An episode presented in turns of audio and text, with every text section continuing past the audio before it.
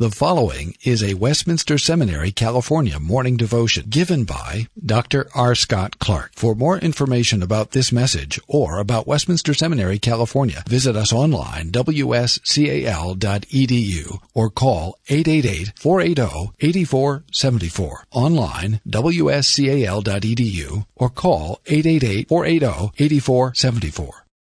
So we're devoting this semester on uh, the servant songs in Isaiah and we're in Isaiah 41. And I've been debating all morning whether to read Isaiah 41, which I feel like I should, but if I do, I won't have any time to, to devote. So maybe that would be good. That might be the better part of wisdom. I suppose I, I suppose I should. Um, so, uh, God's word from Isaiah 41 in, in the English Standard Version. Listen to me in silence, O coastlands. Let the peoples renew their strength. Let them approach, then let them speak. Let us together uh, draw near for judgment. Who stirred up one from the east, whom victory meets at every step? He gives up nations before him so that he tramples kings underfoot. He makes them like dust with his sword, like driven stubble with his, uh, bow, with his bow. He pursues them and passes on safely by paths his feet have not trod. Who has performed and done this? Calling the generations from the beginning. I, the Lord, or I, Yahweh, the first and the last. I am He. The coastlands have seen and are afraid. The ends of the earth tremble. They have drawn near and come. Everyone helps his neighbor and says to his brother, Be strong. The craftsman strengthens the goldsmith, and he who smooths with the hammer him who strikes the anvil, saying of the soldering, It is good. And they strengthen it with nails so that it cannot be moved. But you, Israel, my servant, Jacob, whom I have chosen, the offspring of Abraham, my friend. You whom I took from the ends of the earth and called from its farthest corners, saying to you, You are my servant. I have chosen you and not cast you off. Fear not, for I am with you. Be not dismayed, for I am your God. I will strengthen you. I will help you. I will uphold you with my righteous right hand. Behold, all who are incensed against you shall be put to shame and confounded. Those who strive against you shall be as nothing and shall perish. Uh, you shall seek those who contend with you, but you shall not find them. Those who war against you shall be as nothing at all. For I, Yahweh your God, hold your right hand. It is I who say to you, Fear not. I am the one who helps you. Fear not, you worm Jacob, you men of Israel. I am the one who helps you, declares Yahweh, your Redeemer, is the Holy One of Israel. Behold, I make of you a threshing sledge, new, sharp, and having teeth. You shall thresh the mountains and crush them. You shall make the hills like chaff. You shall winnow them, and the wind shall carry them away, and the tempest shall scatter them, and you shall rejoice in Yahweh. In the Holy One of Israel you shall glory. When the poor and needy seek water, and there is none, and their tongue is parched with thirst, I, Yahweh, will answer them. The God of Israel will not forsake them. I will open rivers on the bare heights and the fountains, and fountains in the midst of the valleys, and I will make the wilderness a pool of water, and the dry land springs of water. I will put in the wilderness the cedar, the acacia, the myrtle, and the olive, and I will set in the desert the cypress the plane and the pine together, that they may see and know and may consider and understand together that the hand of Yahweh has done this, the Holy One of Israel has created it. Set forth your case, says Yahweh. Bring forth your proofs, says the King of Jacob. Let them bring them and tell us what is to happen. Tell us uh, the former things, what they are, that we may consider them, that we may know their outcome, or declare to us the things to come. Tell us what is to come hereafter, that we may know that you are God's. Do good or do harm, that we may be dismayed and terrified. Behold, you are nothing, and your work is less than nothing. An abomination is he who chooses you. I stirred up one from the north, and he has come from the rising of the sun, and he shall call upon my name. He shall trample on rulers as on mortar, as the potter treads clay. Who declared it from the beginning that we might know, and beforehand that we might say, He is right? There is none who declared it, none who proclaimed, uh, none who heard your words. I was the first to say to Zion, Behold, here they are, and I give to Jerusalem a herald of good news. But when I look, there is no one among these. Uh, there is no counselor uh, who, when I ask, gives an answer. Behold, they are all a delusion, and their works are nothing. Their metal images are empty wind. Well, thus far, the reading of God's Word. Uh, and qu- uh, quickly, you probably know this already, but just to re- refresh your, your memory, uh, Isaiah served the Lord as his spokesman uh, for you know, perhaps 50 years, uh, middle of the 8th century into the uh, early part of the 7th century, during a time of political, social, military upheaval. Uh, this is obviously, we're coming to the end of the divided kingdom. Judah is being threatened by Babylon. Being threatened with exile. That's in chapter 39. And, and this is Yahweh's word to Judah. If you just trace out uh, this was a good exercise for me to sit down and, and, and reread Isaiah and just to track um, how this, uh, how the Lord speaks to His people through Isaiah. And uh, it's not in my notes actually, but the, one of the things that struck me was how much bad news there is in uh, in Isaiah and how relatively little good news there is. Uh, there's bad news for God's people. There are, in a sense, bad news. There's some good news for the nations, but there's a lot of bad news for the nations. So I took to making stars in my outline whenever there was any good news, and the stars only come up occasionally. They, come, they start happening a little more frequently when you get into chapters 25, 26, and following, a little bit more frequently. But but there's a, a, lot of bad news. The Lord is prosecuting the nations, He's prosecuting His people, and here He's issued a, a uh, courtroom summons. You can ask Dr. VanDrunen about this. I actually don't know what these words mean. I don't know if anybody knows, but perhaps he knows. But in, in the court, there is a, a, fellow who says something like, oh yay, oh yay, and all persons having business before the court, and, and every, everybody stands up, and the justices, in the case of the Supreme Court, come in in their robes and they sit, and then everybody else sits. Well, that, uh, this is, in a sense, that kind of summons. I say, nobody knows what oh yay, oh yay means, or I mean, we know the function of it, but where does it come from? Last I knew, it was a debated, the etymology was debated. But this is that sort of thing. This is a summons before to appear before Yahweh, and he summons the coastlands, right? Then this just stands for the nations. That's us, basically. We're we're we're the uh, coastlands. He, he's summoning the pagans. Uh, and uh, thinking about the Assyrians, thinking about the Babylonians, and and uh, others, particularly, I suppose, Babylon. Um, and uh, saying, Listen, you people, um, yes, uh, my people are going to be carried into uh, captivity, uh, but don't get cocky. You work for me, is basically.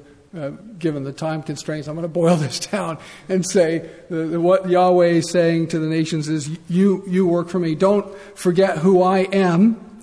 Uh, I am sovereign over you nations, you goyim, you, you coastlands.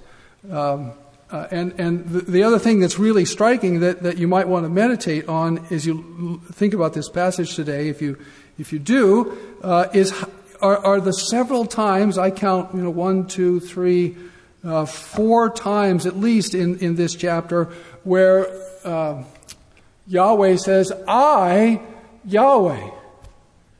Right. That's a very striking. Uh, I, uh, way of speaking and striking in this context.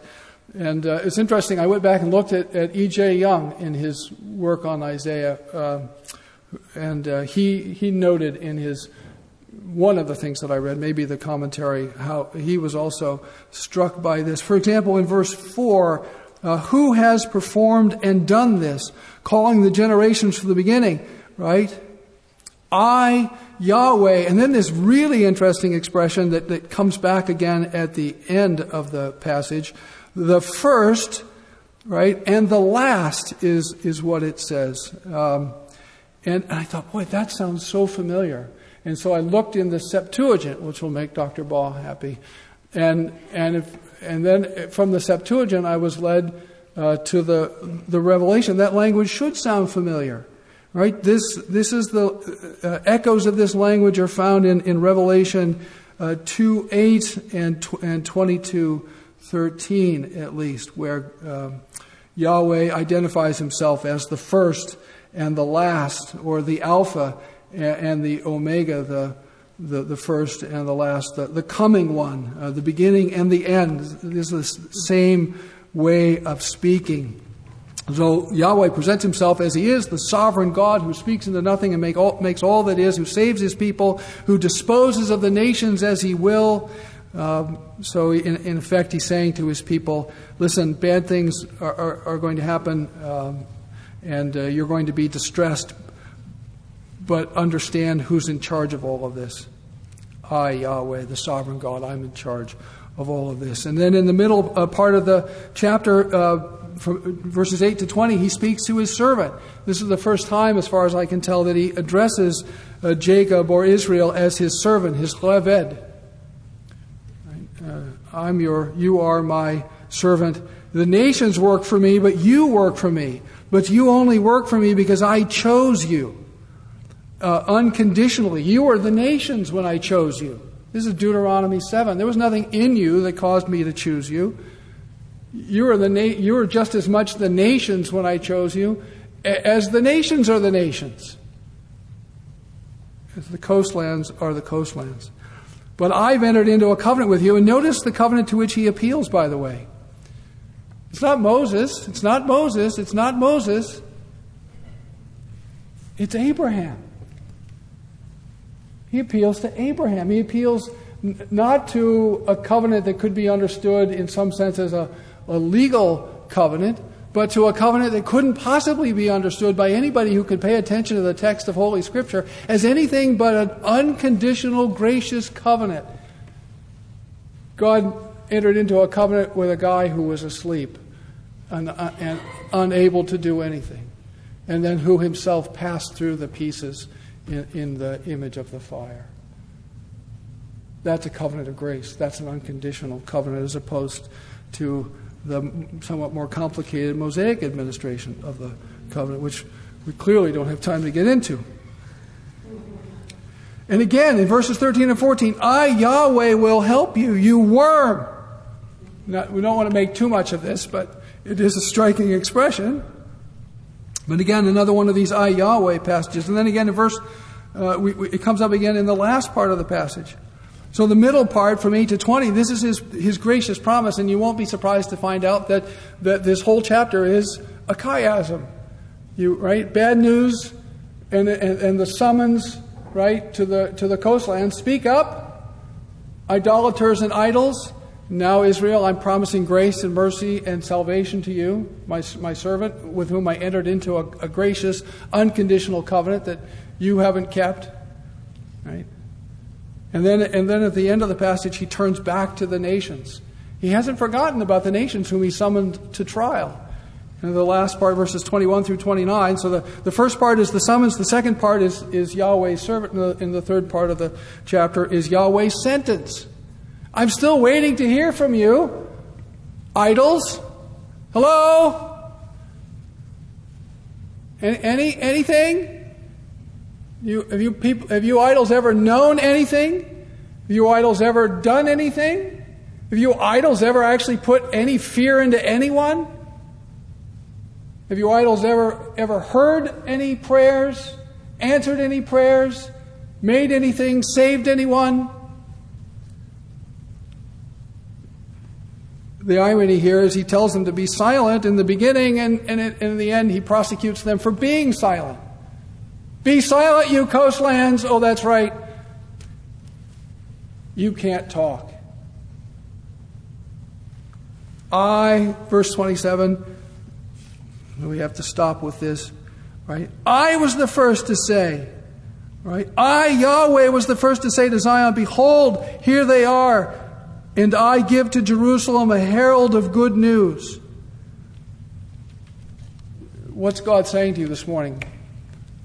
If you're looking for salvation, and you ought to be, if you're looking for a Savior, and you ought to be, you ought to be looking for the servant of Yahweh. And we know Israel ultimately, Jacob really was a worm, and Jacob was not the servant. But there was a servant. And there was one who came. There was one who spoke. There was one who did. There was one who trampled the nations underfoot and will trample the nations underfoot like paving stones. We have a Savior who hears. We have a servant who is faithful. We have a God who said, I am the first and the last. Who is it in, in the Revelation who says, I am the first and the last? I'm the Alpha and the Omega. I'm the coming one. What person of the Holy Trinity says these things in the Revelation? Picking up on this language, I think, from Isaiah. It's the one who, as E.J. Young said in his commentary, who became a worm for us. How remarkable is that? You worm Jacob. God the Son said to his father from all eternity, I will go and be a worm for them. I will be your Heved. I will be your servant. I will do. I will go. I will obey. And he did come. He did obey. He did trample, even as he was trampled. Be silent, you coastlands. Listen to a God who speaks and to a God who hears, and to a God who saves. And all the idols that we love, they're silent. But not Jesus. But not Jesus. He speaks. And he says, Here am I. Come to me, all you who are weary and heavy laden and I will give you rest. Because I hear you. And I love you. And I laid down my life for you. And I'm coming again to make it all right. I'm not an idol. I'm flesh and blood. How remarkable is that? Well, let's give thanks. Lord Jesus, we are grateful that we have a Savior who hears, a Savior who answered the call of the Father, a Savior who is the servant, the Israel of God, who is the priest, who is the temple, who is the Lamb, and who did all that needs to be done. We give you thanks this morning that you have delivered us who by nature and inclination are given to idols and who were the coastlands whom Yahweh mocks quite properly here in Isaiah 41. But you didn't leave us in darkness, you came for us. And as those who've been grafted into the people of God, we give you great thanks. For Jesus' sake. Amen. Copyright Westminster Seminary, California. 2019. All rights reserved. You are permitted to reproduce and distribute this material in any format, provided that you do not alter the wording in any way and do not charge a fee beyond the cost of reproduction. For web posting, a link to this document on our website is preferred.